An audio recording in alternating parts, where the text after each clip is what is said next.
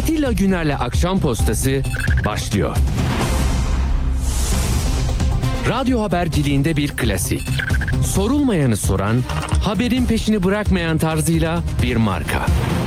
Atilla Güner'le Akşam Postası, gündeme damga vuran konu ve konuklarla hafta içi her akşam 17'de Radyo Sputnik'te.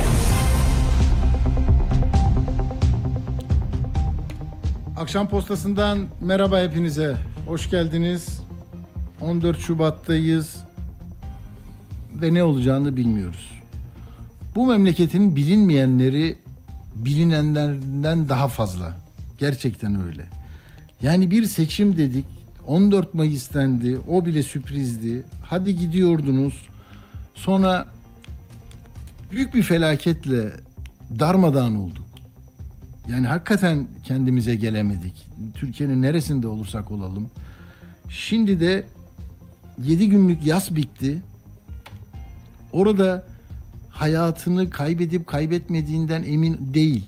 Ben gittiğimde Hatay Kırıkan'da o Uğur Mumcu Meydanı'nda, Demokrasi Meydanı'nda, Gündüz Caddesi'nde oralarda insanlar çok azdı.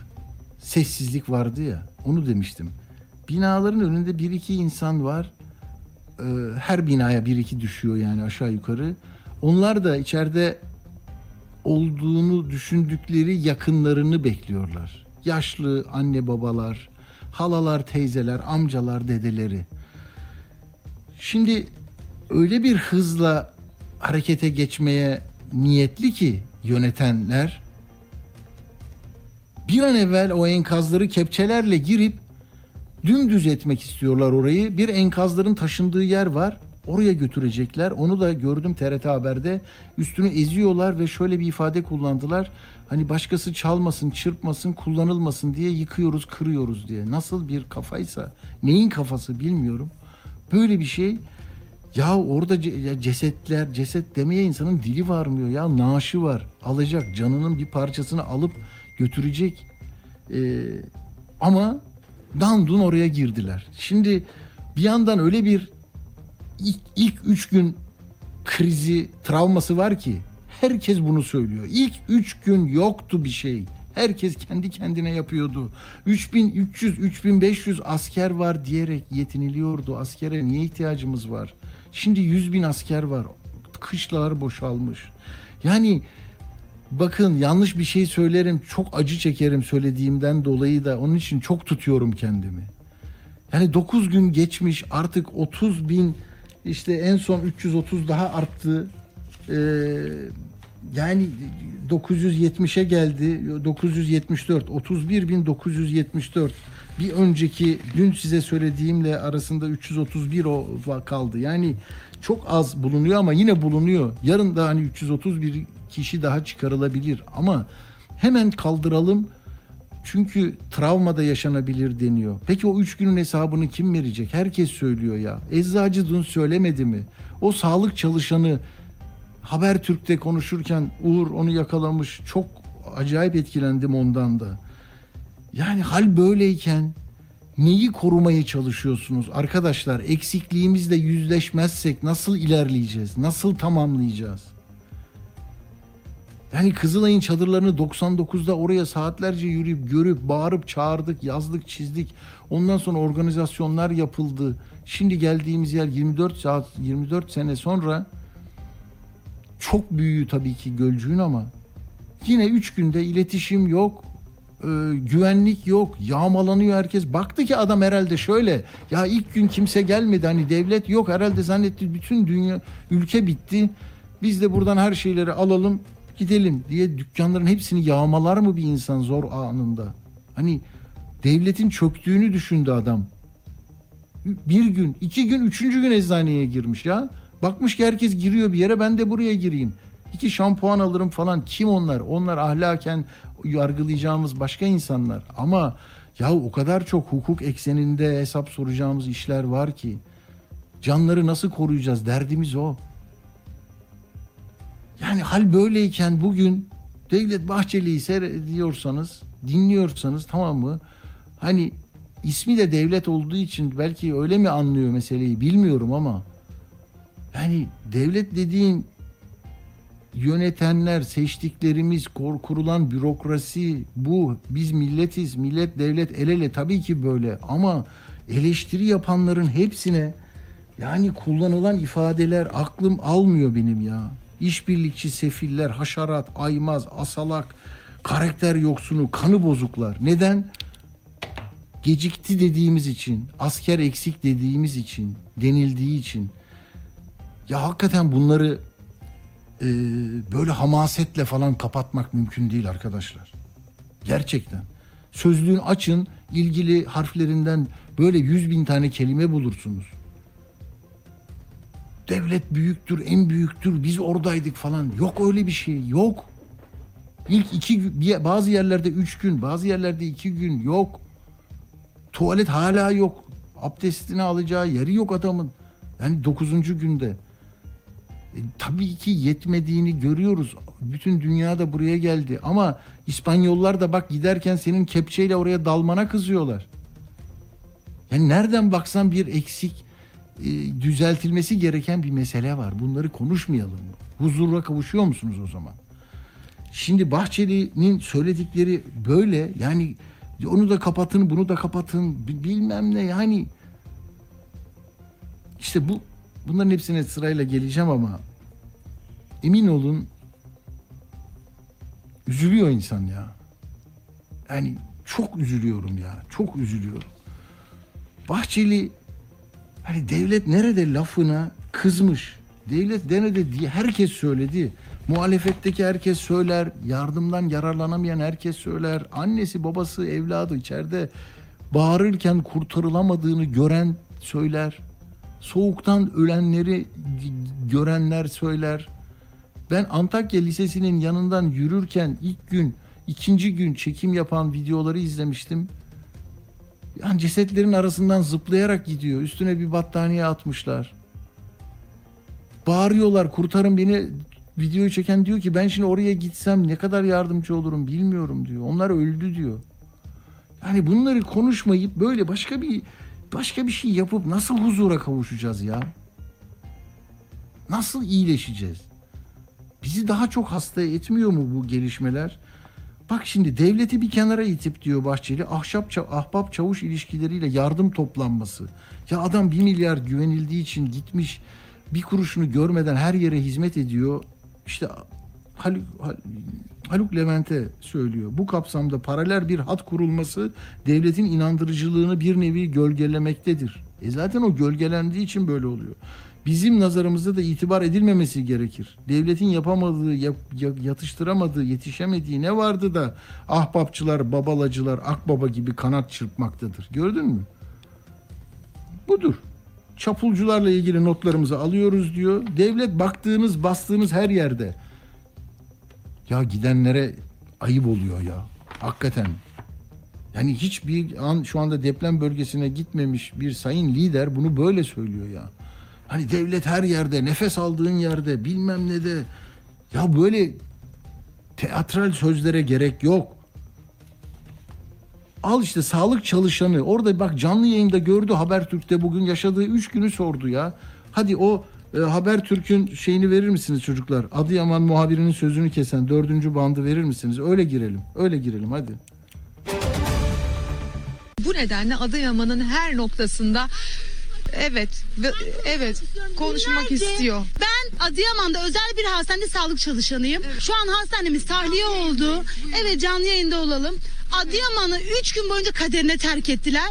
Herkes biz yolda yürürken herkesin sesini duyduk, duyduk. İmdat yardım edin diye kulaklarımızı kapattık. Çünkü kimse buraya gelmedi. 3 gün sonra geldiler. İnsanlar burada soğuktan dondular. Soğuktan öldüler. Açlıktan öldüler. Enkazın altında 3 gün boyunca soğuktan dondular. Ne yapalım biz? Gelsin Cumhurbaşkanı buraya gelsin. Gelsin bakalım yüzü yetiyor mu? Gelsin gelin. Gel gelin ya Adıyaman'da bir tane vekil yok. Bir tane bir tane insan yok ya. Bir tane üst düzey yönetici yok. Gelin. sizi. Gelin. Acınız çok Hayır büyük. acımız bu Her acı. içimiz yanıyor. Bu Hepimizin acımız içi sadece yanıyor. bizim acımız Evet, galiba. değil, Biz sahipsiz değil. bıraktınız Türkiye Adıyaman'ı. Hepimizi sahipsiz bıraktınız. Tüm Hepimizi- Türkiye tek yürek. Bu, bu kolonların altında, bu çimentoların altında hepimizin kanı var.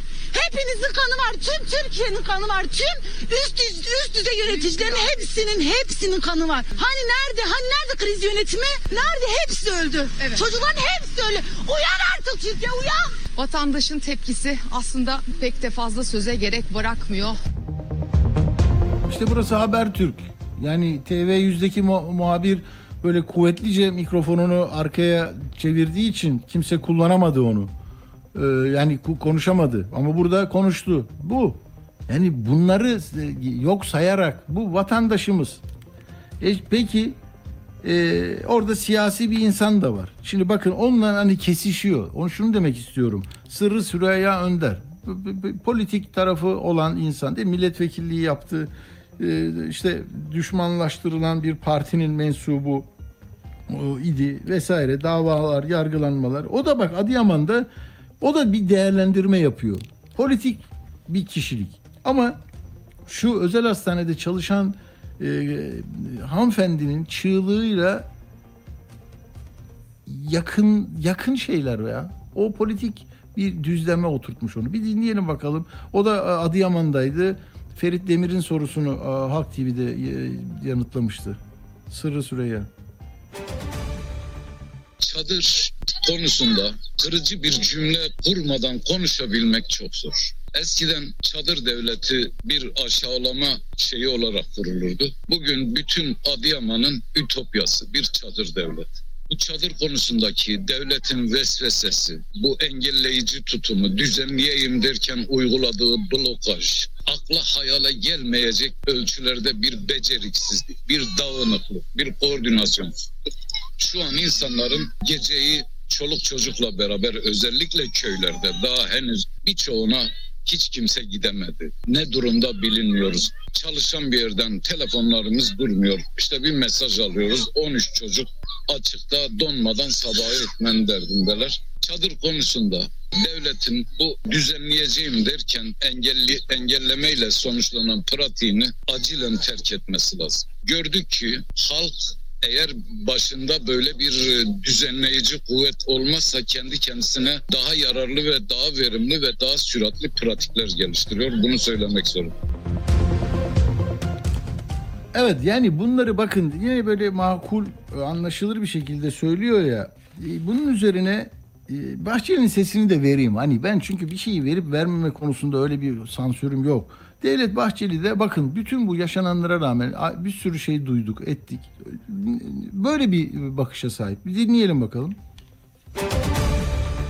Devlet nerede diyenlere bir çift sözüm var. Pek tabii vardır ve olmasa da doğaldır. Deprem bölgesinde her şey var. Sadece devlet yok diyen kanı bozuklar size söylüyorum. Devlet baktığınız ve bastığınız her yerde tüm heybetiyle, tüm hassasiyetiyle, tüm hükümranlığıyla havidir, hakimdir ve adimdir. Şuursuz hassas günlerde ağır konuşmuyorum. Kimse kusura bakmasın. Ama mecburum. Devlet yok diyen kalite ve karakter yoksunları, iç işgal cephesinde konuşlanmış işbirlikçi sefillerdir.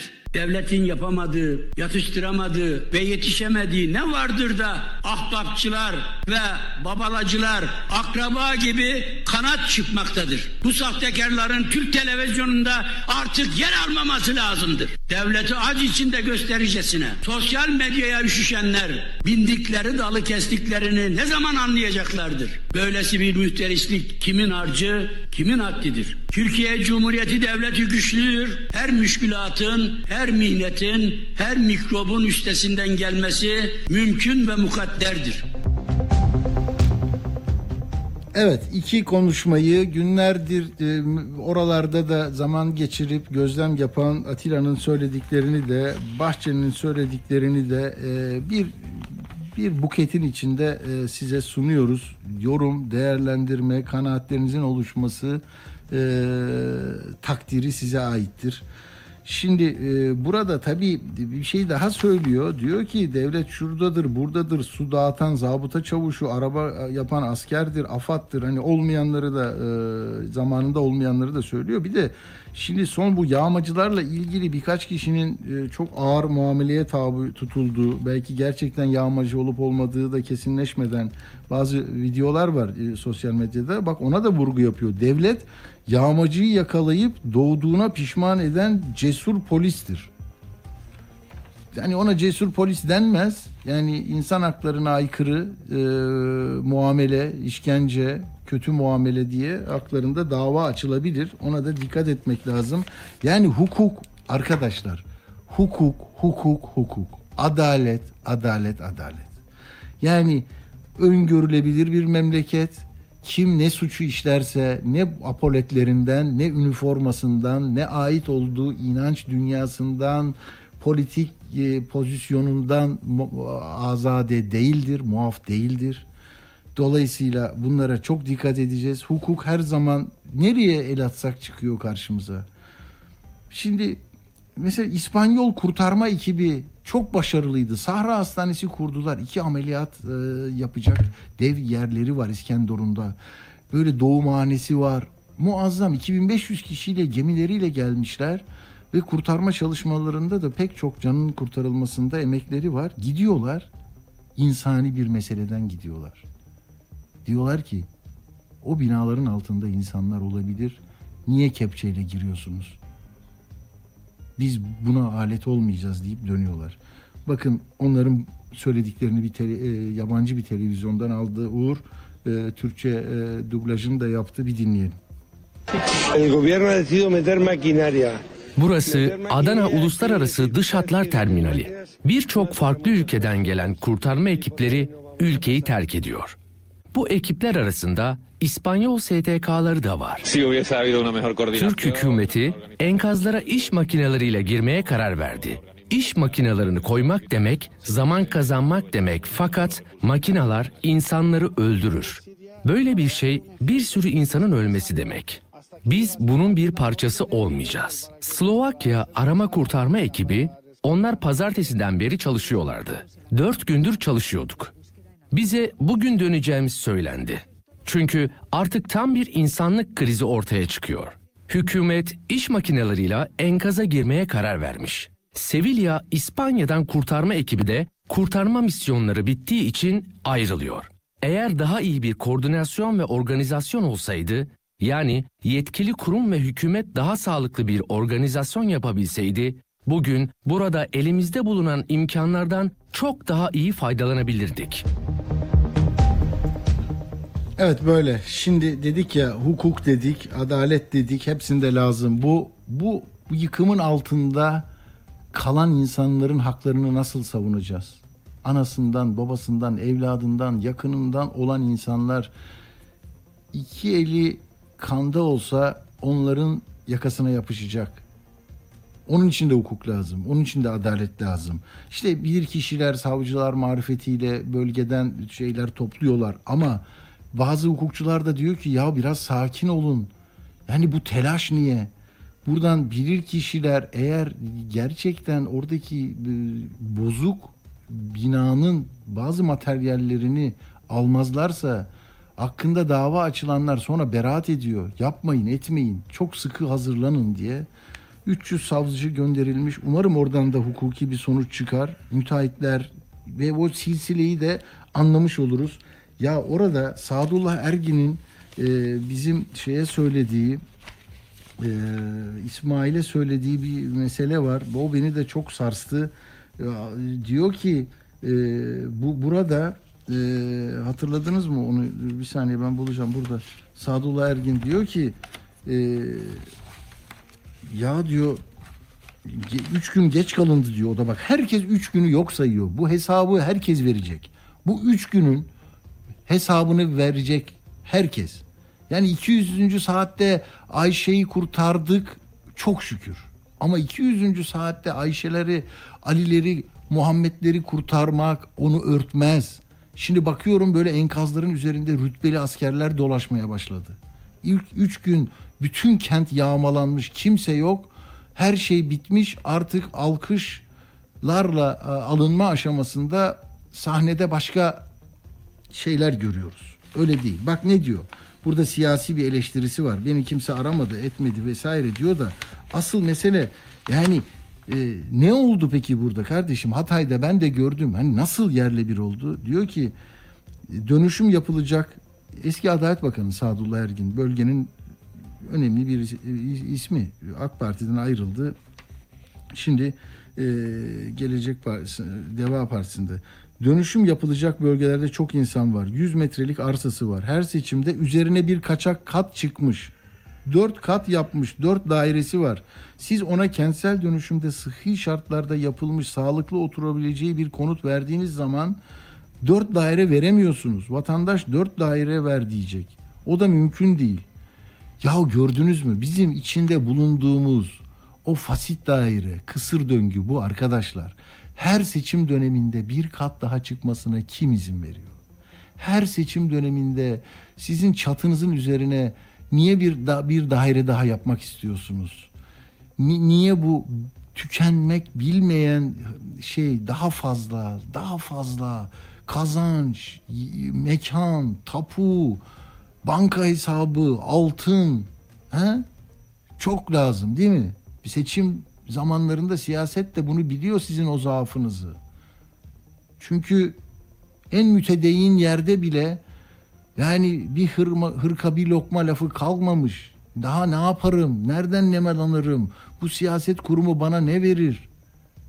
Yani şimdi incitici bir şey söylemek istemiyorum ama yani çok e, muhafazakar yerlerde de böyle şeyler var. Filizlerini açıkta bırakıp bir kat daha, bir kat daha çık çık. O sana izin veriyor. Sen ona gebe kalıyorsun. Böyle gidiyor. Ya her seçimde bir kat yapıp dört kat olmak ne demek? Bunun siyasetin görmemesi ne demek? Yerel yönetim bunlara dayanamadı diyor altında. Ee, biz diyor e, ruhsatlara şer koyduk, şerh koyduk. 2007 seçimi gelirken propaganda yapıldı, muhalefet vesaire. Seçim baskısına dayanamadı, yerel yönetimler dayanamadı. Tekrar imarı açtılar. İşte yani neyi konuşuyoruz ya? Şimdi de orada bir belediye imar yetkilisinin imzasından mı onu mu hapse atacağız? Sadullah Ergin çok net koymuş bunu siyaset böyle konuşmaz. Adalet ve Kalkınma Partisi'nde yaşa, hala devam etseydi de söylemeyecekti muhtemelen. Ama bunu nasıl değiştireceğiz ya? Ya siz hep böyle hani yasal olmayan kenardan köşeden nemelanmak, oradan sebeplenmek, rant elde etmek, siyasetle seçmen arasında böyle bir ilişkiyle mi gidecek bu ülke? Vergini ödeme af gelsin. Üstüne bir kat çık af gelsin. E bizi kim affedecek ya? Çocuklarınız, torunlarınız da sizi affetmeyecek. Hepimizi, hepimizi. Yani bir durduğum yerde durayım bu bana yeter. Eski küçük evlere bakın insanların. Küçücük bir ev. Küçücük. Mutlular. Çalışıyorlar. E bozuldu da ne bozuldu ya? Oradaki ahlak yine kalsaydı yine kendine zenginleşir. Tabii ki ticaret yapmak da iyi bir şey yapar. Memur olan da var, kazanan da var. Kazanan da usule uygun, hukuka uygun, yine adil bir şey yapar. Her seçim öncesi hafta sonları bir bayrak koyup altından iş yapmak, bir yok cami yapayım size deyip onu kapatmak falan böyle şeylerle geldi gidiyor ömür ya. Yazık vallahi yazık. Şimdi de al işte sana. Şimdi seçim yapacağız. Nasıl yapacağız? 14 Mayıs kalmadı. 18 Haziran olur mu olmaz mı onu düşünüyoruz. Şimdi yazılanların özü şu. E, iki dakika içinde konuğumuzu da bağlayacağız. E, bir, bir üç dakika içinde. Ayhan Sefer Üstün'le konuşacağız. Gelecek Partisi'nin seçim işlerinden sorumlu. Şöyle yani YSK sadece seçimin düzenli yapılmasını sağlayan bir şey. Seçim kararı alacaktı Erdoğan, o da uygulayacaktı değil mi? İki ay yetiyor ona. Şimdi seçim nedeniyle olmaz deniliyor. Peki 18 Haziran 125 gün var. Yetmez mi? Zaten iki ay önce 60 gün önce seçim takvimi başlıyor. 18 Haziran pekala olabilir. Zaten olmaması anayasaya aykırı diyor herkes. Uzmanlar. Bugün çok güzel yazılar var. Muharrem Sarıkaya'nın yazısı güzel. Ee, şeyin e, bizim e, Mehmet Teskan'ın yazısı güzel. Yani e, hepsi var burada. Arınç başlattı tabii bunu. E, Arınç da kendi kendine üç tarih koymuş falan böyle bir ne ne yani Hangi merkez o? Neresi? Kendisi böyle bir vicdan tazeleme. Sonra e, şey seçim tarihi tayin etmece falan gibi zor işleri var onun da. Ee, peki şimdi ne olacak yani Di- diyorlar ki olmaz. Yani bu seçimi yapamazsın, zamanında yapacak, öteleyemezsin diyorlar. Ee, Mehmet Teskan da birisiyle konuşmuş. Onu da e, diyor ki ya daha önce 76'da bunlar olmuş. Nasıl olmuş? İşte demiş ki aşırı kar yağışı ve ulaşım kesilmesi maddi zorluklar nedeniyle seçimle, seçimlerin ertelenip ertelenmemesi konusunda karar verme yetkisi Yüksek Seçim Kurulu'na aittir demiş. YSK kararı 76'da vesaire 66'da da var böyle. Şimdi diyor ki Teskan YSK bu iki maddeye dayanarak felaketin yaraları sarılmadan ben seçim yapamam falan diyecek diyor. Ama diğer uzmanlar da yok öyle şey. Yok öyle şey diyor. Yani bu sandıklar e, şeyde de kuruldu 99'da. Yani kısa süre e, öteleme oldu 99 seçimden bir birleştirme oldu ama şimdi 125 gün var. Bu bir belirsizliğe bir Kasım ayına ertelenmesinin gerekçesi ne olabilir? Ha herkes evine mi dönecek? Ya bulunduğu yerde çocuklar okurken de seçimlerde oy kullanın diye kampanya yapmadı mı herkes? Demek ki bulunduğu yerde e, kaydını yaptırdığı zaman seçim olacak. Ha ama illerin o zaman seçmen sayısı düştüğü için onlar burada olduğu için oranın milletvekili sayısı yeniden mi belirlenir? Böyle teknik şeyler var ama niyet yani yine bir Türkiye'yi belirsizliğe öngörülemeyen bir seçim e, platformuna e, koymamak lazım. O, o tedirgin ediyor beni. Şimdi dediğim gibi biz de konuşalım. Ayhan Sefer Üstün merhaba Ayhan Bey hoş geldiniz. Gelecek Partisi Seçim Huk- Hukuk İşleri sorumlusu Ee, Sayın Üstün duyabiliyorlar mı? Alo. Merhaba Ayhan Bey duyabildiniz mi beni? Hoş geldiniz. Ben sizi duydum. Gezişinizi de biraz dinledim. Ee, hoş bulduk. İyi yayınlar diliyorum. Sağ olun. Peki Ayhan Bey şimdi so- son lafınızı ilk ilk söyleyin. Gerçekten zorlamayla e, yani e, yetki aşımıyla YSK bu Teskan'ın yazdığı bazı yerlerde gördüğüm eski kararları uygulayarak bu seçimleri 18 Haziran'da yapamam diyebilir mi? Ee, kesinlikle e, YSK bunu böyle bir söz söyleyemez. Böyle bir yetkisi yok. Yüksek Seçim Kurulu Kanunu'nun 6. maddesinde e, burada YSK'nın yetkileri bellidir. E, yetkileri nedir? Seçimi yapmak, seçmen kütüklerini oluşturmak. Bunun dışında ben yapamıyorum, edemiyorum deme ne yetkisi e, ne lüksü vardır. E, anayasa e, çok açıktır. Savaş sebebiyle yeni seçim yapılamazsa Türkiye Büyük Millet Meclisi seçimleri bir yıl geriye bırakabilir. Bunun dışındaki her türlü girişim kanunsuz olur, anayasaya aykırı olur ve demokratik rejime bir darbe anlamına gelir. Bu darbeyi, darbeden yargılanmayı göze alan varsa buyursun böyle bir girişim yapsın. Ben bunu dün akşam tweetimde de paylaştım. Şimdi söylüyorum. Ee, dediğim gibi meclisin savaş sebebi dışında meclis e, seçimleri ertelenmesiyle alakalı herhangi bir mevzuatımızda bir hüküm yoktur. Bunun ne YSK yetkilidir, ne Cumhurbaşkanlığı yetkilidir, ne başka bir makam e, yetkilidir. E, bütün bu e, anayasadaki hüküm aynı zamanda milletvekili seçimine kanuna da e, aktarılmıştır. Cumhurbaşkanı seçimi kanununa aktarılmıştır ve mali değerler kanununa aktarılmıştır. Aynı hüküm yani anayasada yer alan o ibare oraya taşınmıştır. Anladım. Bunun Ama tabii şimdi mesela Cumhurbaşkanı Erdoğan'ın bile adaylığı olup olmayacağını 14 Mayıs için tartışıyorduk. Ee, Çok e, keskin çizgilerle hayır aday olamayız diyenler de vardı. Aday ol- olduğunu ilan etti. Yani şimdi fiili durum e, bi- biraz o metinlerin e, yazdıklarının dışına da çıkabiliyor bu Türkiye'de. Yani ne olur peki? Hayır 18 Haziran'da ben yetiştiremem. Seçmen çok yer değiştirdi. İllerin durumu da belli değil diye bir karar alıp bunu meclis başkanlığına gönderse e, yani ne yapacak? Muhalefet ne yapmış olacak o zaman? Bakın İtiraz- e, Hı. öyle bir durum yok. Bir defa şunu söyleyeyim. E, zaten şu anda e, yani Allah rahmet eylesin ölenler öldü. Evet. E, bun, bunun tespitini kim yapıyor? Nüfus Vatandaşlık Müdürlüğü yapıyor. E, seçmen kütüğünü de YSK Nüfus ve Vatandaşlık Müdürlüğü'nden işte oradaki kayıtlardan alıyor. Ee, diyelim ki iki aya kadar bunu yapamayacak mı? Yani devlet orada ölen vatandaşımızı iki aya kadar tespit edemeyecek mi? Tamam onu tespit etti diyelim ama geri kalan seçmenin kaç milletvekili seçeceğini de tespit Tamam, edebilirler mi? Onu da anlatayım size. Diyelim ki e, vatandaşlarımız seçmen kütüklerini ilan edene kadar E-Devlet'ten ikametgahlarını istedikleri yere aktarabilirler. Bunda bir mahsur Tamam. yok. Şu anda da aktarabilir. Tamam ama geldiği kentin de seçmen sayısını arttırmış olmuyor mu o zaman? Dur, sabır- tamam birazcık daha e, Tamam. her şeyi onu anlatacağım.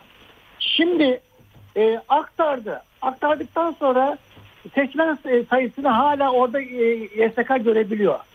Yine bunu, buna güvenmiyor. Tekrar ilana çıkıyor. Bütün muhtarlıklarda diyor ki benim Hatay'da tespit edebildiğim seçmen bu kadar. Hı hı. Bunu ilana çıkıyor muhtarlıklara. Bakın bakayım ey vatandaşlarım muhtarlıklar, siyasi partiler. Evet tamam Biz itiraz fakat- ediyorlar. Hı hı. Yani bir eksiklik varsa bunu diye bana kaydedin diyor. Şimdi bunu da kaydettikten sonra artık e, seçmen listesi kesinleşiyor. 600 500 kesinleşiyor. Şimdi seçmen listesinin askıdan inmesiyle milletvekillerinin YSK'ya aday olarak bildirmesi arasında tahmini bir her zaman 15-20 gün kalıyor. Diyelim ki e, Hatay'da e, seçmen listesi sayı itibarıyla seçmen örneğin 100 bin azalmışsa hı. ve bu bir vekile tekabül ediyorsa milletvekili adaylığından önce Hatay'da bir vekil eksik bir, e, şey, ilan edebilir YSK.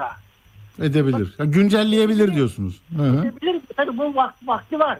Ama Hı hı. yani şöyle düşünelim. Bu bir zaman genel seçim.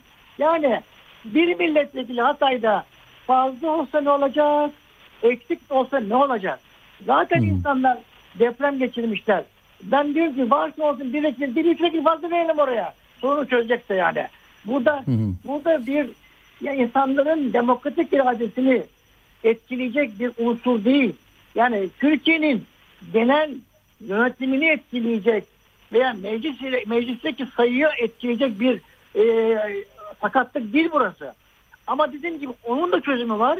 O da zaten milletvekilleri listesini ver- vereceği zamanla seçmenlerin kesinleştiği zaman arasında bir 15 günlük süre var.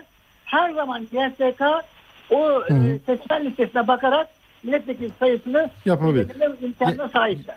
Yani Ayhan Bey 18 Haziran olursa seçim takvimi zaten 2 ay önce başlıyor değil mi? 18 Nisan'da e, 60 olacak. önce başlıyor. Nisan'da. Evet. Evet. 18 Yani Nisan'da o zaman yeter mi bu süre? 125 gün var bugünden itibaren. Nasıl hareket edilecek o zaman? Yani YSK resen mi hareket edecek? zaten e, şey, Yüksek Seçim Kurulu e, önünde bir seçim vardı ve bu çalışmaları Vardı. yapıyordu. Yani ya- Tamam. Yüksek Seçim Kurulu'nun bir talimat almasına gerek yok. Gerek yok. 18 Haziran diye yürüyorlar onlar değil mi? 18 Haziran diye yürü- Normal seçim takvimi zaten 18 Haziran'da. Tamam. Ve 18 Haziran'a göre bütün hazırlıklarını yapıyordu. Bu hazırlıklarını biraz daha titiz bir şekilde yapacak. E, diyelim ki oraya daha tecrübeli e, efendim e, yargıçlar gidecek. Daha tecrübeli seçim seçim müdürleri gidecek e, vesaire. Bakın Hı. yine ben konuşmanızda sizin e, bir şey, sözünüz şöyleydi. 99 depremi de oldu demiştiniz Türkiye'de. 90, ben Sakarya milletvekili yaptım 16 sene. 99 depreminde de Sakarya Büyükşehir Belediye Meclis Üyesiydim. Genel Evet. siyasetçiydim. Evet. Bizler bakın e, iki yıl boyunca çadırda meclisi topladık. Sakarya Büyükşehir Meclisi çadırda topladık. Hı hı. Aynı zamanda avukattım. Adapazarı Adliyesi konteynerleri dizerek yapmıştık. Diyelim ki 20 tane konteyneri dizdik. Anladım. Bir tanesi efendim dairede bir tanesi şu mahkemede vesaire. Akyazı Endek böyleydi. Şimdi o şartlarda adliye kuruluyorsa, o şartlarda belediye yönetilebiliyorsa yani bir günlük seçimi yönetmek çok basit bir şey. Çok basit Hı. bir şey. Ben şimdi sandık e, sandık sayılarına da baktım. Yani bütün bu e, e, Maraş, e, işte Hatay, Adıyaman, Hı hı. Gaziantep gibi Osmaniye bu dört, dört ili topladığımızda, beş ili topladığımızda 10 bin civarında sandık var. Yani biz 10 bin, 10 bin civarında bir sandık başkanı bulamayacağız mı yani? Tabii. Bir yere sandık kuramayacağız mı yani? Kaldı ki bakın Hayır azaldıysa zaten sandık sayısı da azalacak Ayhan Bey öyle değil mi? Yani kentten göç etmişlerse başka yere gidiyorlarsa sandık sayısı da azalacak orada. tabii Konteyner konteyner evlerde olacak. evet 8 bine düşecek belki o anda şu anda. Tabii. Şunu da ifade edeyim. Seyyar sandık diye de bir şey getirdi yine e, meclis. Bundan yaklaşık işte 4-5 yıl önce bir değişiklikte biz seyyar sandık dahi koy- koyabiliyoruz. Bu kanunda var.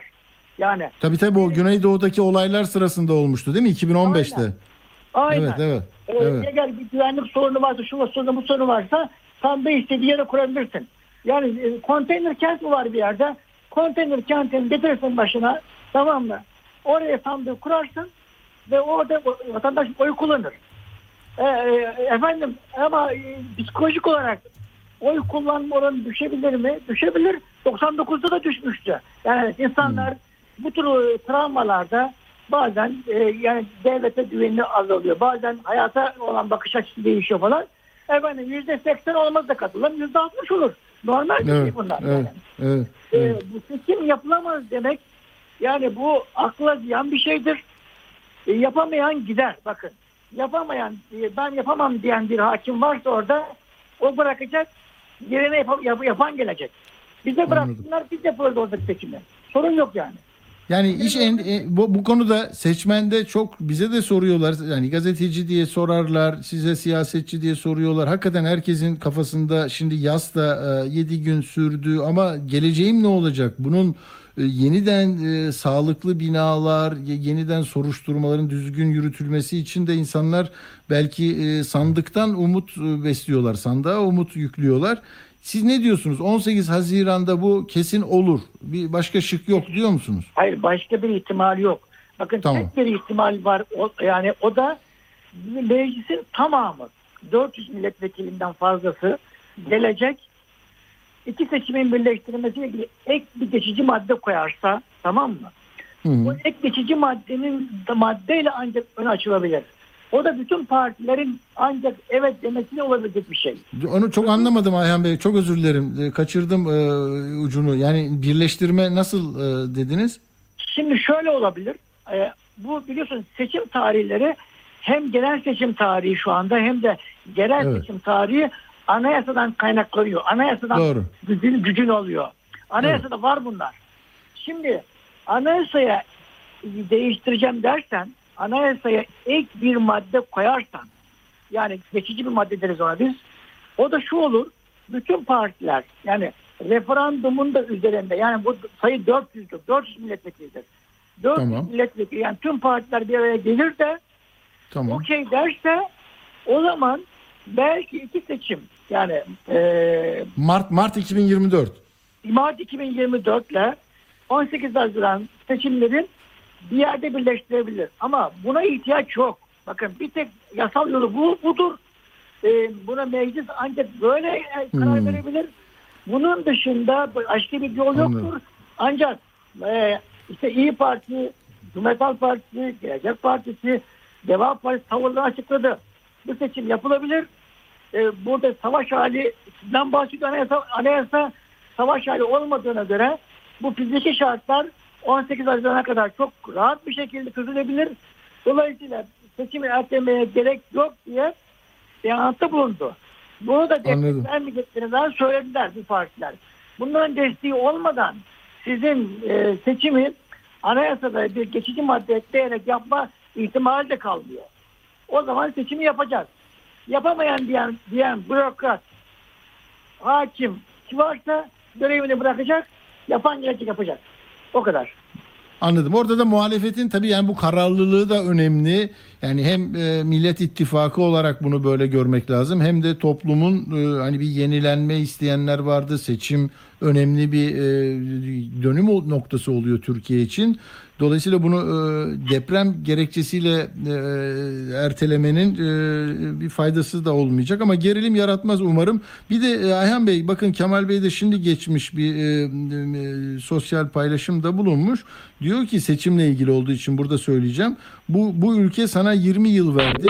Darbe gördü sayende. Covid Covid'de 5 maskeye muhtaç ettin. Ormanlarımız yandı, uçak bulamadın, ekonomiyi çökerttin diyor. Sonra da beceriksizdin. Sana verecek bir yıl değil, bir günümüz bile yok. Ee, bir beceriksizliğe daha katlanamayız. Seçimden korkma. Hani seçimle ilgili ilk defa böyle söyledi. Demek ki bugünden itibaren bu hararetli bir tartışma konusu olacak. Ee, sizin son sözlerinizi alayım. Yani 18 Haziran randevusu var diyorsunuz. Kesinlikle var. Tamam. Bunu e, başka bir ihtimal düşünemeyiz. E, Hatay'daki e, vali, ne bileyim e, işte Adana'daki vali, Maraş'taki vali deprem yorgunu olup da değiştiriyorsa bu hükümet ne yorgun Allah aşkına? Bu hükümet yılların yorgunluğunu üzerinde barındırıyor. E, son yorgunluğu da depremden kaynaklanan yorgundur. E, iki, iki gün e, devlet hareket etmedi. Devlet harekete de geçemedi. Yani Evet, tek kişi evet. hükümetin yaptığı, geldiği, ülke getirdiği nokta budur. Bu evet bu, e, bu hükümet yorgundur, bu iktidar yorgundur. Seçim çaredir. Demokrasilerde başka bir çare yoktur. Seçim yapılır. Hatta bir seçim yetmez, ikincisi yapılır, üçüncüsü yapılır. Ama su akar, sonunda yolunu bulur. Doğru. Peki. Ayhan Sefer Üstün çok teşekkür ediyoruz. Gelecek Partisi Seçim ve Hukuk İşleri. Yöneticisi. Sağ olun efendim. Kolay gelsin, sağ olasın. Evet bugün zaten Kemal Bey şimdi bu e, paylaşımı yaptı ama daha önce de Engin Altay kameraların karşısında kuvvetli bir şekilde yani demek ki seçimden 9 gün sonra bunları konuşmamız şey e, depremden sonra 9 gün geçecekmiş bunları konuşmak için. Normali de bu herhalde. Bakın bir de Engin Altay'ın son gelen bandını versin Necdet size. Millet yarasını kimin saracağını belirlemelidir. Millet yaraları kimin saracağını, sorunları kimin çözeceğini, çözeceğine karar vermelidir. Sen bu kararın önüne geçemezsin. YSK üzerinden seçimleri öteleyerek. Erdoğan bırak yaraları kimin saracağına millet karar versin. Kusurlarını depreme sığınıp seçimi bir yıl erteleyerek örtemezsin. Bu millete o hesabı vereceksin. Hadi 14 Mayıs biraz erken 18 Haziran. 125 gün var. 3 ay var. Mart, Nisan, Mayıs 3 tam ay var. 4 ay var. 4 ayda zaten bir yılda da sen bütün binaları bitiremeyeceksin ki. İnsanların başını kuruluğa koyacağız ve insanların önüne gideceğiz. O depremzedelerin önüne de gideceğiz. Yeni vekillerinizi ve yeni devlet başkanını seçin. Bu yaraları kim sarabilir? Kararı siz verin diyeceğiz. Seçimi erteleyerek, seçimden kaçarak, milletin kantarına çıkmaktan kaçarak kurtulamazsın. Evet böyle anayasa hukukçusu Tolga Şirin de diyor ki mevcut mevzuat uyarınca sadece deprem ve depreme bağlı OHAL ilanı nedeniyle meclis seçimlerin ertelenmesi meclis meclis seçimlerin ertelenmesi mümkün değildir nokta.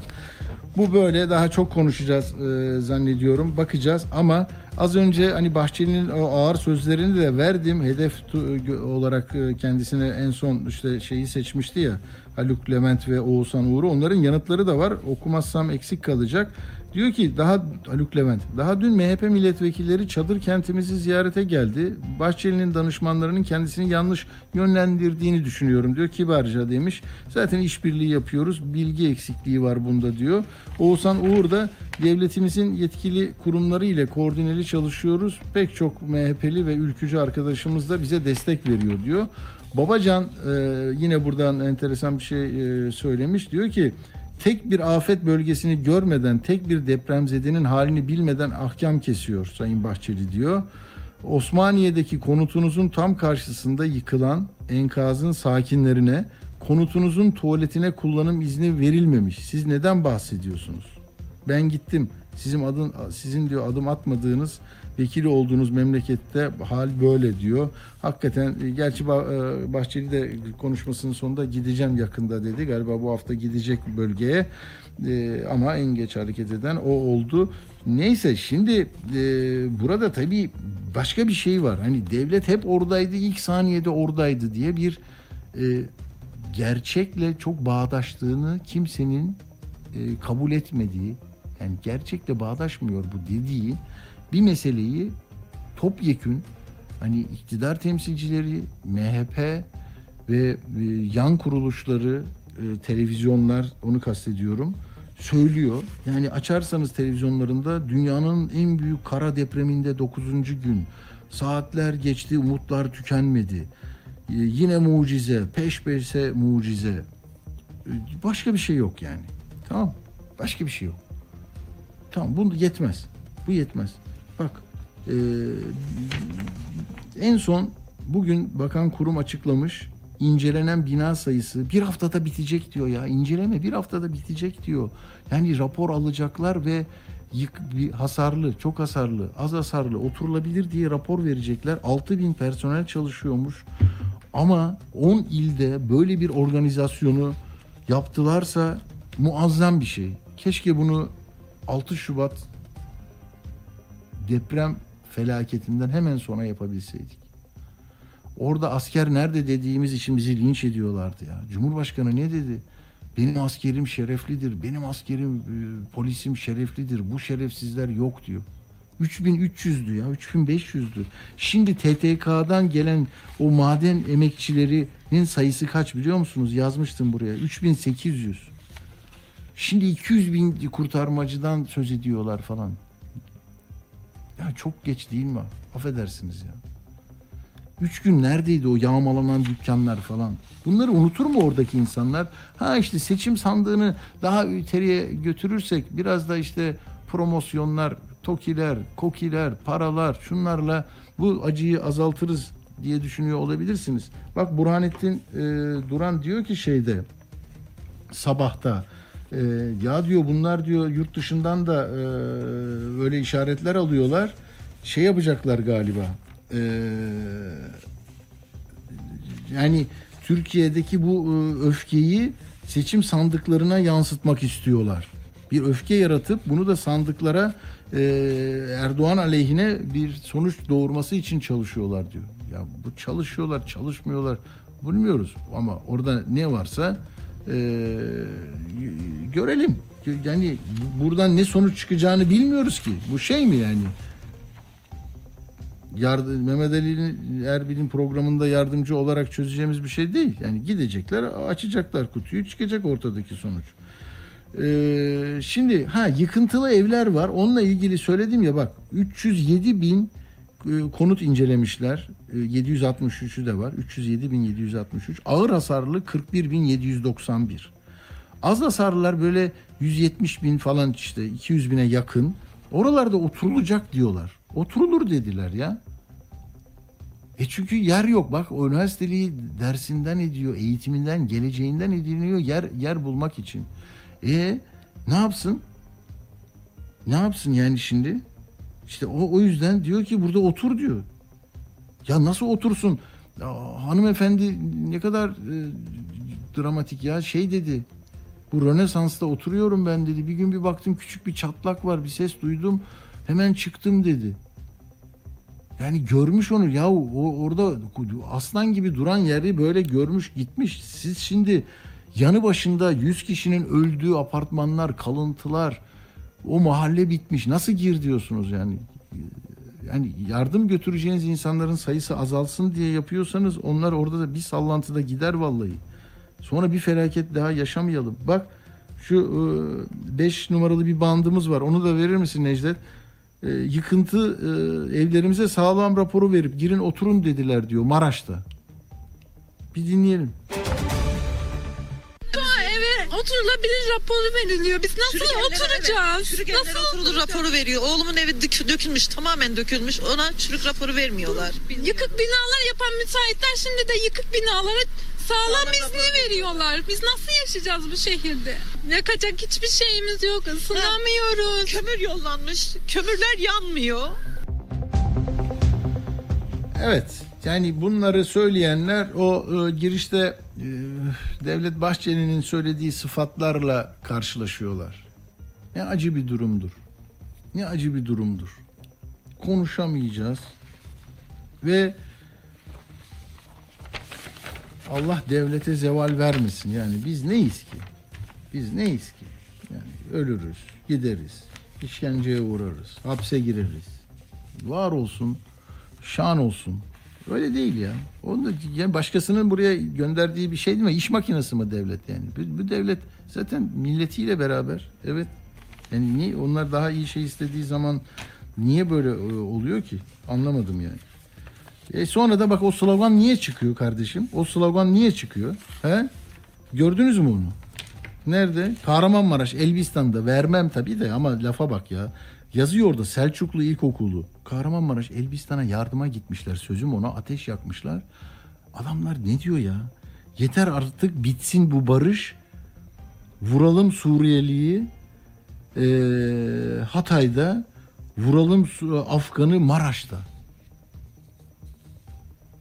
Allah'ım ya Rabbim ya çizgiye bak yani neredeyiz ne olacağız bunu şaka diye mi yapıyorlar? Gülüyorlar falan böyle. Bakın yani o gençler nasıl nasıl bir iklimde büyüdüler? Hangi sese kulak veriyorlar? Yabancı düşmanlığını bu bu mesele nedeniyle daha da tırmandıranlar var ya hani önü alınamayacak meselelere sosyal depremlere de yol açabilir. Çok dikkatli olun. Yani yağmaladı diye alınan insanı sağda solda e, kamu görevlisinin önünde kamu görevlisinin müdahalesiyle öldü diye iddialar var. Sonra battaniyeye sarıp koydular diye. Ah ah ah bilmiyorum, bilmiyorum, bilmiyorum ne olacağını bilmiyorum. Ama dediğim gibi e, ta- salgın hastalık meselesi var şimdi. Ona dikkat etmemiz lazım. Salgın hastalıkta söylediğiniz zaman sizi de e, yani Türk Tabipleri Birliği'ni de e, yine şeye hedefe koyacaklar. Nasıl babalayı kapatın televizyona çıkmasın diyor. Anayasa Mahkemesi düzgün bir karar veriyor insan hakları açısından. Kapat orayı diyor. Orada bir şey oluyor. HDP'yi kapat. Kapana kapana yıkıla yıkıla böyle küçücük bir yer kalacak ama oradaki e, hükümdarlık e, yani muktedir olma haklarını kullanacaklar. Kimseden de ses çıkmayacak. Öyle mutlu mesut yaşanacak. Öyle isteniyor herhalde. Bak ne diyor ya Gamze Varol. Yarın alalım e, canlı yayına. E, Uğur. TTB e, Halk Sağlığı Kolu Başkanıymış. Diyor ki kızamık, zatürre, solunum yolu enfeksiyonları arttı diyor. Çocuklarda kızamık salgını, zatürreler ortaya çıkmasına neden olabilecek diyor. Düzeltiyorum olabilir diyor. Zaten e, bağırsak enfeksiyonu vesaire var diyor. Ama bazıları da şey diyor "Aa, binalardan artık enkaz altından kokular geliyor diyor. O enkaz nereye gidecek? İçindeki e, kendi ziynet eşyaları var ve şey var. Kepçeler gelip oraya götürüyor. Yani bunları böyle e, sadece mucize mucize mucizeyle bir yere götüremeyeceğiz. Onu biliyorsunuz. Müteahhitlerin tutuklanmasında 8 tutuklama vardı. 77'si de firardaymış. Yani Adıyaman'da bak yıkılan 6 binanın müteahhiti Mersin'de yakalanıp tutuklanmış. Şanlıurfa'da 14 kişinin öldüğü Öz Bacılar Apartmanı'nın proje sorumlusu İstanbul'da yakalanmış. Malatya'da depremde yıkılan binalarda tespit edilen kusurlara ilişkin 40 gözaltı, Osmaniye'de 9 gözaltı. Bak mesela Kahramanmaraş Dulkadiroğlu ilçe başkanı Şahin Avşar, Avşaroğlu'nun inşa ettiği 140 daireli Badı Sabah konutları 6 ay önce taşındı insanlar. 6 ay önce bitmiş. 2018'de yaptık ya yönetmeliği. Bak uyumuş adam. Uydum demiş. Uydurdum demiş. Kim gelip kontrol etmiş? Geç abi. Her seçimde bir kat çıkan insanın varlığını sürekli kılan onlara bu e, hoşgörüyü, bu hukuksuzluğu, bu açgözlülüğü sadece oy uğruna göz yumanlar tamam mı? Birbirini besleyen bir çark. İçinde emekli maaşıyla evladının gönderdiği üç kuruşla küçücük başını sokacak yer alan da ölüyor. Hırslarına yenilen de ölüyor. İmar planları bu inşaat için değiştirilmiş. Bölgenin en yüksek binasını yapmış arkadaş. Depremden sonra kayıplara karışmış. Sonra su kapatmış sosyal medyasını ama demişler ki yapma etme. Açmış açıklama yapmış. Bir yere gitmedim yardım faaliyetlerinin içindeyim. Al abi. 140 daire çöksün. İnsanları öldür. Başındaki sıfat nedeniyle, titr nedeniyle yardım edersen bir şey olmaz sana. Dur bakalım öyle mi olacak yani? Birileri telefonun mu açıyor? Yapmasın. Yapmasın. Kimse kimseyi korumasın. Şimdi depremde e, yaşanan e, travmayı konuşacağız biz biraz sonra. E, 18'de değil mi? 2-3 dakikamız var. E, Profesör Nesrin Dilbaz konuğumuz olacak. E, çünkü hepimizin sağlığı, ruh sağlığı biraz e, yara aldı, zedelendi. Oradakileri başka başka şekilde e, ele alınacak mutlaka. Böyle rakamlar gördüm. 150 bin kişiye psikologlar kamuda e, insanlarla konuşmuşlar. Ama yani bir, doktoru seyrettim. Allah'ım ya Rabbim ya. E, Ufuk Bayraktar e, 25 saat sonra çıkmış. Adana'da tedavi görüyor. Her tarafı kırılmış. Doktor, acil e, uzmanı bir hekim. Eşi de hekim. Eşini görememiş. Diyor ki bir cenazesine gidebilseydim diyor ya. Bu kadar acımasız bu deprem diyor. Yani bu insanların e, yakınları, çember var böyle. Hepimize kadar uzanan. Yani baktığında koruyacak şeyi hani kendisine dayatılan devlet ve şimdiki bu sistemi koru başka bir şey deme sakın bak diyenleri de uyar. Susalım, sakin olalım. Biz bunu da atlatırız, yine kalırız. Tamam mı? 2071'e gideriz falan diye böyle laflar edenler de olabilir ama bir de ne pahasına olursa olsun insan yaşamını, hukukun üstünlüğünü, adil olmayı ve kimsenin ölmeyi hak etmediğini düşünenler de söyleyecekler. O özel hastanedeki sağlıkçı ne yaptıysa yani öbür tarafta pe- pek çok kameraya uzanıp beni dinleyin diyen insanların o sessiz çığlığını unutmayın. Türkiye daha iyi bir ülke olacaksa bunları dinleyerek, eksikliğini görerek, özür dileyerek, yüzleşerek ancak kendine e, Abi kesmeyin beni ya. Alo Necdet.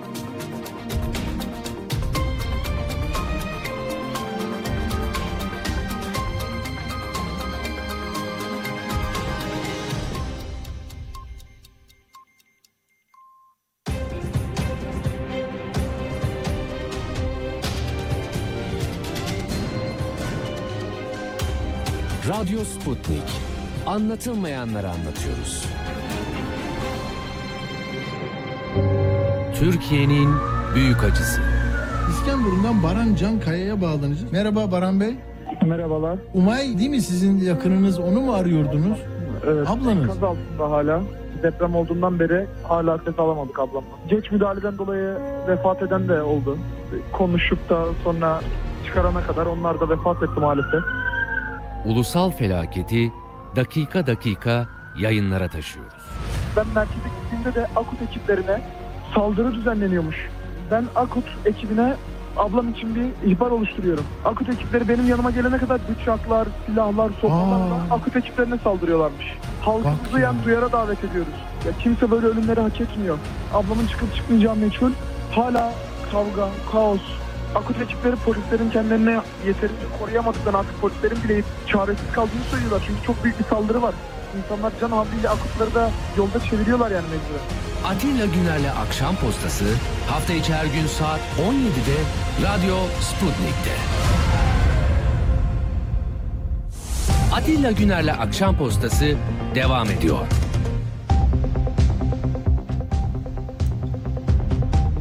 Evet şimdi de yani sözüm de yarım kaldı. Bu böyle saat şeyini uydurmuşlar. Böyle saat girdiğinde e, böyle ses kesiliyor. Hani bu hoşuma gitmiyor. Bunu yönetim de duyuyor.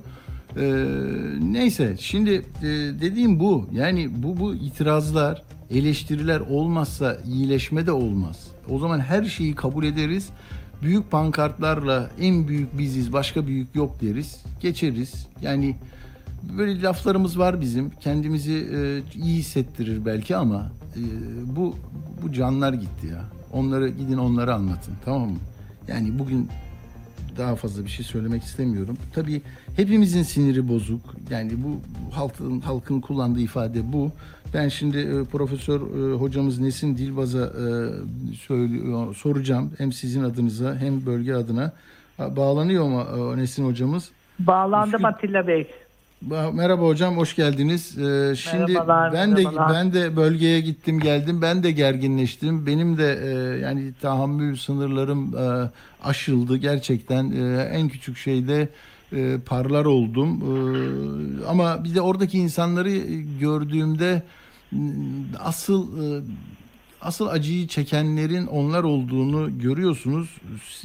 Bir çıkmazın içine giriyorsunuz. Sizin konunuz hocam ne yapalım? Biz e, bir oradaki insanlara nasıl yardımcı olalım? Bir de bu izleyip bunun içinde miyim, dışında mıyım, ben ne yaşıyorum, ne yapayım derdinde olan insanlara ne dersiniz?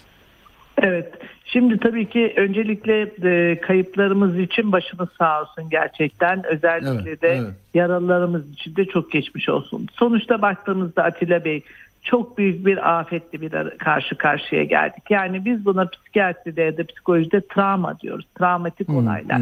İşte büyük travmatik olaylar maruz kalanların yani bu travmaya maruz kalmak demek illa deprem bölgesinde olmanız gerekmiyor bakın. Televizyonda bunu izleyen sonra oraya gidenler de dahil bu Evet. kişilerin düşünme, dünyayı algılama ve deneyimlerini anlamlandırma üzerinde derin bir etki yaratır. Bir kere bunu bilmemiz gerekiyor. Yani böyle bir olayın ardından duygusal, fiziksel, davranışsal ve zihinsel tepkilerin maruz kalan hemen herkeste ortaya çıkması olasıdır. Yani bu bir hastalık değildir. Bu bir normal tepkidir.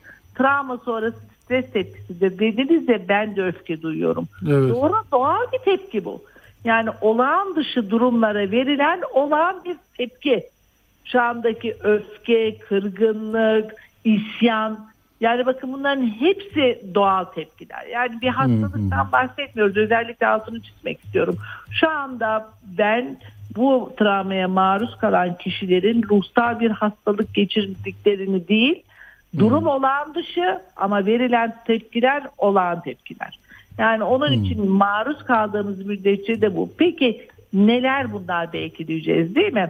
Yani her şey var bunun içinde. Siz biraz önce söylediniz. Şimdi belki de e, şeydi galiba sorunuz. Peki hocam ne yapacağız dedim. Evet. Ha ne yapalım ne yapmayalım belki de değil mi hocam? Onu oradan bir de. Aynen bir doğru yapılması gerekenler bir yapılmaması gerekenler. Bakın bir kere ilk günden itibaren insanların kendilerini iyi hissetmeleri için en önemli duygu güven duygusu. Yani kişilerin kendilerini güvende hissetmelerini sağlamamız lazım. Mesela tek başına mı kaldı? Tanıdığı biriyle birlikte olacak. Bütün kuralları değiştiriyoruz biz hastanede. Yani yoğun bakımda bile olsa hastanın yakınını alıyoruz içeriye. Normalde almayız biliyorsunuz ama o güven duygusunun yaşamasıyla ilgili. Yani erken dönemde ruh sağlıklarını korumaları için önce ne hissediyorlar? Depremden sonra ruhsal açıdan kendilerini nasıl hissediyorlar? Bir kere bu soruyu kendilerine sormaları gerekiyor. Ne geliyor cevap? Korku, dehşet. Bakın bunları yaşıyorlar. Ben şimdiden Ankara'dayım şu anda. Danışanlar gelmeye başladılar. Ya dünkü çok e, çarpıcıydı. Kadıncağız diyor ki hocam o kadar uzun sürdü ki aklımdan geçen tek şey şuydu. Bir an önce yıkılsın, altında kalalım ama bu işkence bitsin. Yani ne var orada? bakın, 85 o saniye hocam o da 85 Aynen. saniye düşünün. Ama o 85 saniye nasıl Ya, gelmiş? Şuna razı. gelmiş. Yani beton üstüme çöksün ben öleyim. Birincisi bakın öleyim yeter ki enkaz altında kalmayayım. Şimdi bir de bu var. Yani onu da şimdi böyle baktığımızda o zaman hepimiz çok korktuk. Çok büyük bir dehşet yaşadık. Hatta çoğu insan çaresiz hissetti kendini. E bunlar çok daha duygular. Aşırı korku, e, ne yaptığınızı, nerede olduğunuzu bilememe, kafa karışıklığı, hani düşünmeden otomatikleşme, otomatik davranma. Şimdi görüyorsunuz insanlar çıkıyorlar şeyden televizyonda gördüğümüz kadarıyla el sallıyorlar. Bunlar gerçekten el sallama değil. Orada söylenenleri anons ediyorlar. Bunlar düşünmeden otomatik hareketler. Duyguları hissedememe, tepki verememe. Şimdi bunlar depremden hemen sonra yaşayabilirsiniz. Peki ya yakınlarınızı yitirdiğinizi gördüğünüzde ya da öğrendiğinizde ne yaşayabilirsiniz? Dona kalma. Bakın hiçbir tepki göstermeden dona kalma olabilir. Ağlayamama olabilir. Üzüntüsünü ifade edememe. Yakınlarının öldüğünü kabul edememe. inkar etme. Her an dönecekmiş gibi hissetme ve en önemlisi öfke, isyan ve başkalarını suçlama. Yani bunlar doğal tepkiler. Çünkü insanlar cana acıyor. Yakınını kaybetmiş. Yani binanın altında kalmış yandaki bina sapasağlam duruyor. Aha o nasıl etkiliyor hocam? Bunu soracaktım size. Şimdi ben orada hayat normale dönse, ailemde hiçbir zarar olmasa ama konu komşu, e, mahalle bakkalı, muhtarın odası, gittiğim berber hepsi gitmiş, okuduğum okul gitmiş. Ben orada nasıl yaşayacağım? Yaşayabilir miyim? Bakın Yani yaşayamıyor. sağlıklı olabilir miyim? Şöyle yaşayamıyorlar. Kendilerini suçlu hissediyorlar biliyor musunuz? Nasıl suçlu hissediyorlar? Yani onlar öldü.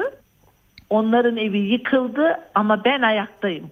Acaba Hmm. yardım edebilir miydim? Yani ya- o var. yapabileceğim bir şey vardı da yapamadım mı acaba?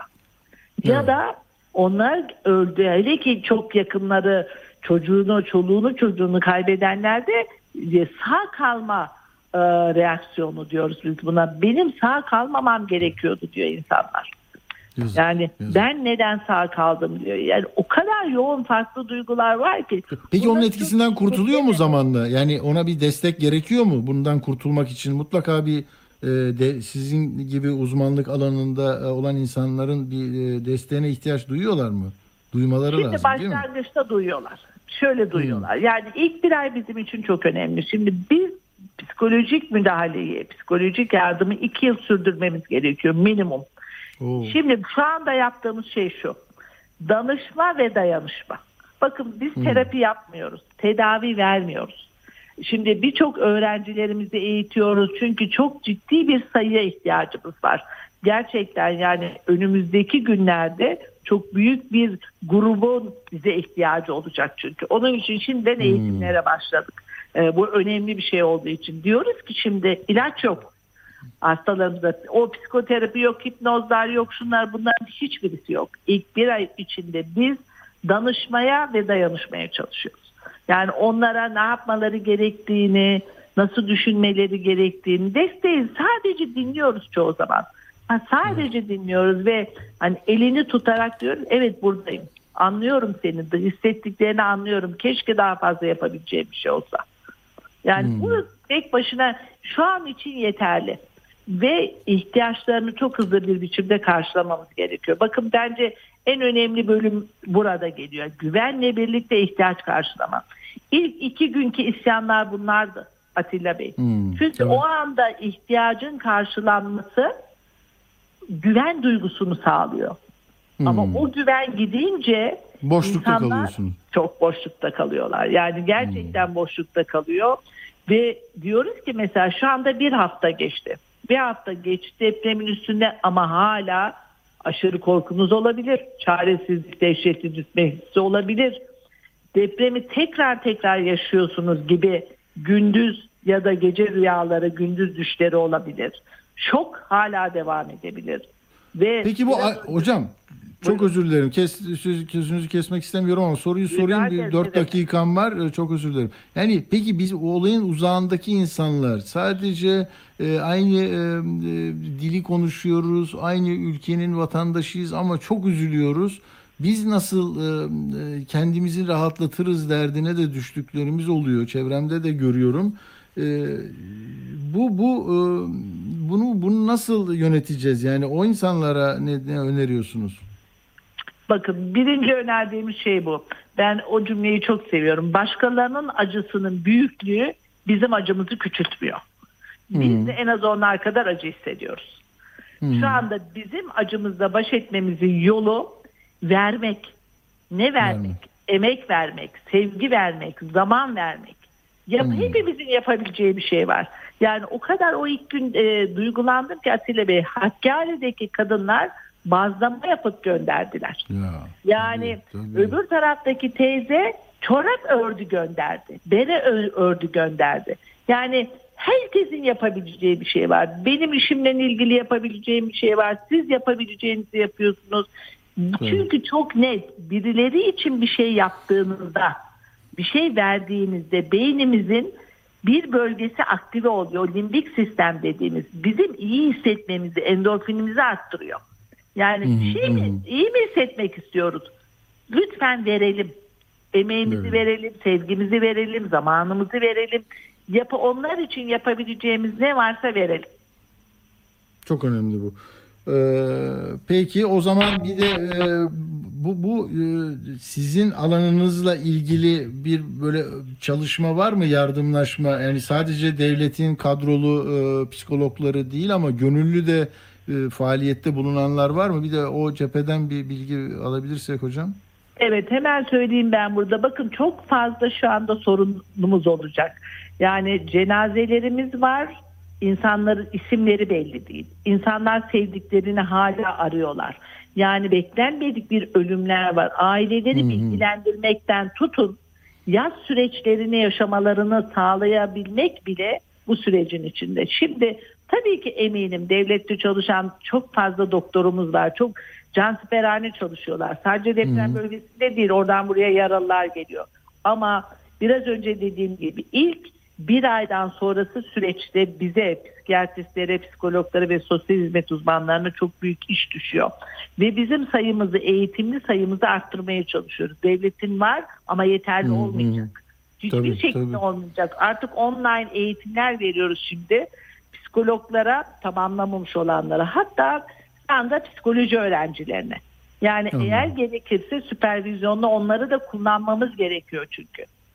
Yani Anladım. biz şu anda e, bu bir ayı hazırlık olarak tamamlarsak o zaman da gerçekten bu yaz süreci biraz daha yoluna girdiğinde işte ritüellerimizi tamamladığımızda kendi kültürümüze göre 7'siydi, 40'ıydı, 51'iydi bunları yaptığımızda biraz daha artık ölümün gerçekliğiyle karşı karşıya geldik ve kabullendikten sonra hala daha bu tepkiler devam edecekse 6 aydan sonra da ruhsal hastalıklar buna eklenebilir. Depresyon, anksiyete bozuklukları, agorafobi hepsi eklenebilir. İşte biz onun için hazırlıklı olmaya çalışıyoruz. Anladım.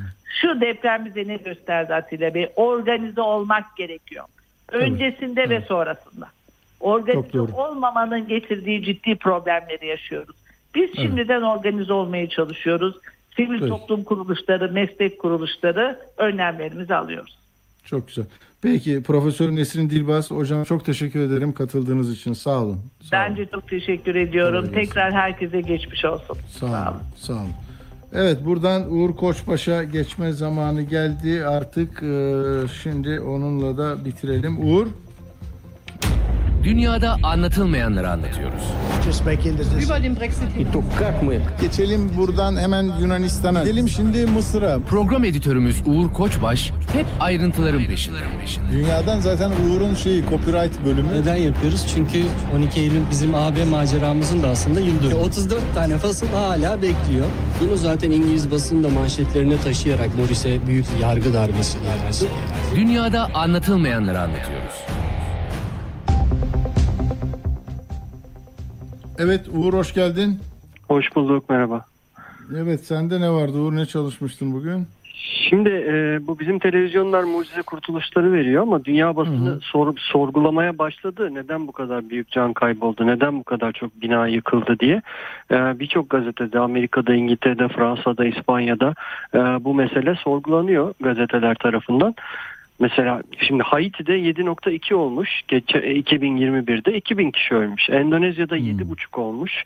4300 kişi ölmüş. İran'da 7.3 olmuş. 400 kişi ölmüş. Meksika'da 7.1 olmuş. 369 kişi ölmüş. Nasıl oluyor da Türkiye'de e, aynı ölçekte deprem olduğu zaman bu kadar büyük? Yani bizde iki deprem var. Evet daha büyük bir yıkım var ama nasıl oluyor da bunun kat kat üzerinde oluyor diye. Şimdi New York Times mesela çok geniş bir şekilde imar aflarını anlatmış. Ee, şu kadar yılda şu kadar yapıldı. Son imar affı için reklamlar yapıldı. Seçim koz, seçimde koz olarak kullanıldı diye geniş geniş anlatmış. İngiliz Times AFAD'ı inceliyor. Bağımsızdı diyor. Önce Cumhurbaşkanlığına bağlandı. Sonra Diyanet'ten adam adamlar atandı diyor. Yani gazeteciliğin gereğini yapıyor uluslararası basında. Hainlik değil, sorgulama yapıyorlar. Tabii e, bu işin bir de ekonomik boyutu var. Yarın borsa açılacak. E, çünkü işlemler sınırlanmıştı. Şimdi ne olacak kim bilir nasıl açılacak. Bugün o, ona yönelik önlemler de açıklandı. Hem varlık fonu alımlar yapacak manipülatif e, işte düşüşlere karşı denildi. Bir de BES fonlarında hisse senedi ağırlığı %30'a çıkartıldı. Yani BES fonları da e, borsada bu beklenen büyük düşüşü önlemek için kullanılacak. Bireysel emeklilik sigortası şey değil mi onlar? Evet, evet. Bireysel emeklilik fonları. Ee, tabii milyarlarca dolarlık bir ekonomik faturadan bahsediliyor. Uluslararası tahminler Fitch'in 4 milyar dolar, başka kuruluşlar 20 milyar dolara kadar çıkartıyorlar bu işin ekonomik boyutunu. Tabii bir de Türkiye için e, bu işin tarım boyutu var. Ali Ekber Yıldırım bugün köşe yazısında yazmış bunu. E, bu depremin e, yıktığı 10 ilin bitkisel üretim değeri ülkenin toplam bitkisel üretim değerinin %20'sini oluşturuyormuş. Yani ne üretiliyorsa Türkiye'de %20'sini bu bölge üretiyordu. Tahıllarda %12, işlenen tarım alanı olarak %14,5'muş. Büyükbaş hayvan varlığında %12'ymiş, küçükbaşta %16,3'müş. Ee, yani çok önemli bir e, şeyden kayıptan bahsediyoruz. Bir de kendisine gelen bir mesajı Instagram'da paylaşmış Ali Ekber Yıldırım. Ali Bey Hatay'da depremdeyiz. Hayvanlarımız var diye şehri terk edemiyoruz. Hayvan tüccarları hayvanlarımızı yok pahasına satın alıyor. Sütü her gün çevremize dağıtıyoruz diye bir e, hayvancılık yapan bir kişi mesaj göndermiş. O da çiftçilik böyle bir meslek istesen de memleketi terk edemezsin diye yorum yapmış altına. Yarın televizyonlardan canlı yayıncak yardım toplama etkinliği var. Ee, saat 20'de başlayacak Türkiye Tek Yürek isimli yardım kampanyası. Ee, bütün ulusal televizyonlardan canlı yayınlanacak ve AFAD ve Kızılay'a bağışlanacak buradan toplanan miktarlar. Ee, Bir de tabii işin uluslararası yardım boyutu var. Erdoğan da çünkü uluslararası finansmana ihtiyacımız olacak demişti. Dünya Bankası'ndan gelecek olan bir 1.7 e, 1 milyar 780 milyar dolar milyon dolarlık bir e, kaynak e, var. 780 mil- milyon doları bunun acil yardım planı olarak hemen devreye sokuldu. 1 milyar doları da e, bununla ilgili operasyonlarda sürüyor diye Dünya Bankası açıklama yaptı. Bunun detayına biraz baktım ben. Yani direkt olarak e, devlete gidecek bir yardım değil. Bu özellikle e, belediyelere yönelik iki proje kapsamında bunlar dağıtılacak. Bir tanesi Türkiye Deprem, Taşkın ve Orman Yangınları Acil Durum Yeniden İnşa Projesi kapsamında belediye altyapılarının kuvvetlendirilmesi için belediyelere ayrılacak e, miktar. Bir de iklim ve afetlere dirençli şehirler projesi kapsamında yine belediye altyapılarının kuvvetlendirilmesi için e, destekleme e, fonu olarak bunlar aktarılacak gibi gözüküyor. Ee, Bir de tabii şirketler var. Burada isimlerini vermekte sakınca yok. Çünkü gerçekten önemli e, yardımlar yapıyorlar. Accenture 1 milyon dolar, Allianz 1 milyon euro, Amazon 500 bin dolar, ee, Bayer 1,5 milyon euro, Ahbap ve Kızılay'a 500 bin euro bağış, işte Chevron 1 milyar milyon dolarlık kaynak ayırmış. Çobani biliyorsunuz Hamdi Ulukaya'nın e, yoğurtçusu e, 1 milyon dolar bağışlamış. Ek olarak 1 milyon dolar daha vereceğini e, açıkladı yeni. Maaşlar nereye gidiyor dedin Uğur? Nereye bunlar? Bunlar e, Türkiye Deprem Fonu'na aktarılıyor. oraya o fonu tamam söyledin. Evet o Hı hı. fona aktarılıyor. Bazıları da kendisi özel olarak biz e, Kızılay'a bağışlamak istiyoruz. Ahbap'a bak mesela Bayer öyle yapmış. Hmm. Ahbap ve Kızılay'a 500 bin e, euro bağışta bulunmuş. Exxon 100 bin dolar, FedEx 100 bin dolar, Hyundai 450 bin dolar. Toplamı ne oluyor dedin? Toplamı bir... Toplamı şu ana kadar toplananlar 39 milyon doları aşmış. Ee, bunun bir e, uluslararası yerde e, şeyini e, dökümünü yapmışlar. Ee, IKEA mesela çok önemli yardım yapanlardan bir tanesi. O sınır tanımayan doktorlara bağışladık biz orada kullanılmak üzere 10 milyon euro. Yani çok ciddi bir rakam bağışlamışlar. Ama o, Mercedes o, o doktorları almıyorlar diye ülkeye bir şey okumuştum. Yarın bir baksana ona. bakalım bakalım. Sınır tanımay- bakalım. tanımayan doktorlara izin vermemişler diye bir şey okumuştum. Evet. Mesela Mercedes Alman e, Kızıl Açı'na bağışlamış. Türkiye ve Suriye'de depremden etkilenen insanlar için 1 milyon euro. Facebook 550 bin dolar bağışladığını açıkladı. Novartis ilaç firması 1 milyon dolar. E, Porsche 1 milyon euro. E, bu mesela Almanya'da bir insani yardım kuruluşlarının çatı grubuna bağışlamış. Siz organize edin demiş. Samsung 3 milyon dolar. E, Schwarz Group 1 milyon euro depremzedelere yardım için diyor. Alman Kızılaçı'na bağışladık diyor. Siemens 1 milyon euro. Ee, Aynı zamanda şirket çalışanlarımız arasında da bağış şeyi açtık diyor. Boeing 500 bin dolar, UPS e, 1 milyon dolar küresel lojistik desteği sağlayacağız diyor. Yine Volkswagen de 1 milyon euro bağışlamış. Güney Koreli milletvekilleri bir jest yaptılar. Maaşlarının %3'ünü Türkiye'deki depremzedelere bağışlama kararı almışlar. Real Madrid bir yardım maçı organize edeceğini e, açıkladı. Daha önce bazı oyuncular da formalarını açık arttırmayla satışa sunmuşlardı. Melih Demiral bu işi organize ediyordu oradaki e, oyuncumuz. E, Hollanda arama kurtarma ekibi 12 kişiyi canlı çıkartmış. Onlar bütün getirdikleri çadırlar, ısıtıcılar, su arıtma sistemleri, jeneratörler, seyyar tuvaletler vesaire ne varsa hepsini bağışladık biz demişler. Hiçbir şey götürmeden e, ülkelerine geri dönmüşler. Bir de Hollanda polisi enteresan bir şey yapmış. Ee, Türkiye'deki çocuklar için travma ayıcıkları gönderiyorlarmış. Az önceki konuğumuzun bahsettiği çocuklarda Hmm. tabii büyük bir travma yarattı. Ee, onlara destek için böyle bir ayıcıklar, oyuncak ayıcıklar gönderiyorlarmış. Buradan çok önemli bir detay öğrendim ben. Ee, Hollanda polisi e, bir olaya gittikleri zaman eğer işin içinde bir çocuk varsa, kötü bir şey yaşamış çocuk varsa bunlara mutlaka bu travma ayıcıklarını verirlermiş ve bütün polis araçlarında bulundurulması zorunluymuş bu ayıcıkların. Yani bir ihbar gelir de içinde çocuk olan bir olaya müdahale etmek zorunda kalırlarsa hemen o arabadan o ayıcıyı çıkartırlarmış ve çocuğa verirlermiş. Çok enteresan bir e, detay. Ee, yine ünlüler de e, yani uluslararası ünlüler de e, bu yardım kampanyalarına destek için bütün takipçilerine sosyal medyadan çağrılar yapıyorlar. En son Angelina Jolie e, bunu yaptı. Biliyorsunuz zaten o yardım e, meselelerinde çok aktiftir. Kalbim Suriye ve Türkiye halkı ile birlikte e, diye e, herkese yardım çağrısında bulundu. Katy Perry Amerikalı şarkıcı e, yine e, deprem için bağış yapacağını açıklamış ve yardım çağrısı yapmış. E, James Bond karakterini canlandıran Daniel Craig e, yine İngiltere'de bir e, dernek için Disasters Emerg- Emergency Committee için bağış çağrısında bulunmuş. Deprem bölgesine aktaracağız diyor. E, Ricky Martin e, bir e, yardım çağrısı yapmış yine bir konser projesinden bahsediliyor. Uğur Özay Bey de yazmış, e, gülücük de koymuş bizi unuttu diye BASF da e, 500 bin avro vermiş. 500 bin avro da çalışanları Ah, e, verecekmiş tamam. hedefte. E, Ya gerçekten bütün dünya seferber olmuş Tabii. durumda Hmm. Türkiye için e, böyle bir e, yardım organizasyonu mevcut. tablo. Evet. Peki Uğur Koçbaş çok teşekkür ediyorum. Sağ olasın. Ben teşekkür İyi ederim. akşamlar. Görüşmek üzere. Baykal'dan söz edemedik bugün bugün yoğun gündem nedeniyle ama e, tabii yani Türk siyasal hayatının e, çok önemli bir figürü. E, farklı farklı dönemlerin farklı farklı yorumları vardır kendisiyle ilgili ama tarih e, onu e, sosyal demokratların işte dö- büyük partisi CHP'de dördüncü genel başkan devlet katında da hizmetleri olan e, bir insan olarak e, hatırlayacak. Erdoğan'la ilişkisi seçim lerde kendisine milletvekilliğini e, haklı nedenlerle e, kabul edip e, seçim değişikliği yapması, onun parlamentoda temsilini sağlaması pek çok meclis başkanlığı sırasında görünen e, ilişkiler. E, de çocukları da vardı. Yani çok da görkemli bir törendi aslında. Cumhurbaşkanı camideki e, cenaze namazına katıldı. E, Diyanet İşleri Başkanı e, helallik aldı. E, notlarım böyle. Mesela Halk, Halk TV bunu verirken işte diyor ki Deniz Baykal, eşi Olcay Hanım, e, oğlu Ataç diyor. Kızın ismini vermedi. Halk TV'nin eski sahibiydi, kavgalıydı.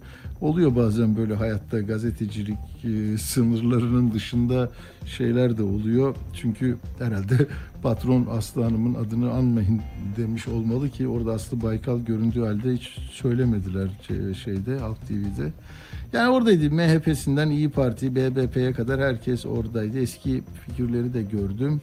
Ee, çok e, yani çalışılmış bir devlet töreni e, idi. Allah rahmet eylesin Baykal'ı da e, kaybettik. Yani benim de hani gençlik yıllarımdan gelen bu siyaset erbabının son temsilcisiydi. Aşağı yukarı evet öyleydi. Ee, yani Demireller, Erbakanlar, Türkeşler, Ecevitler derken e, işte Baykal'da e, Hakk'ın rahmetine kavuştu. Yıllar böyle geçiyor. Olanlar gidiyor, yenileri geliyor. Dolayısıyla daha gelişi gidişi o koridoru açık bırakmakta fayda var. Hepinize iyi akşamlar efendim. Hoşçakalın. Atilla Güner'le Akşam Postası sona erdi. うん。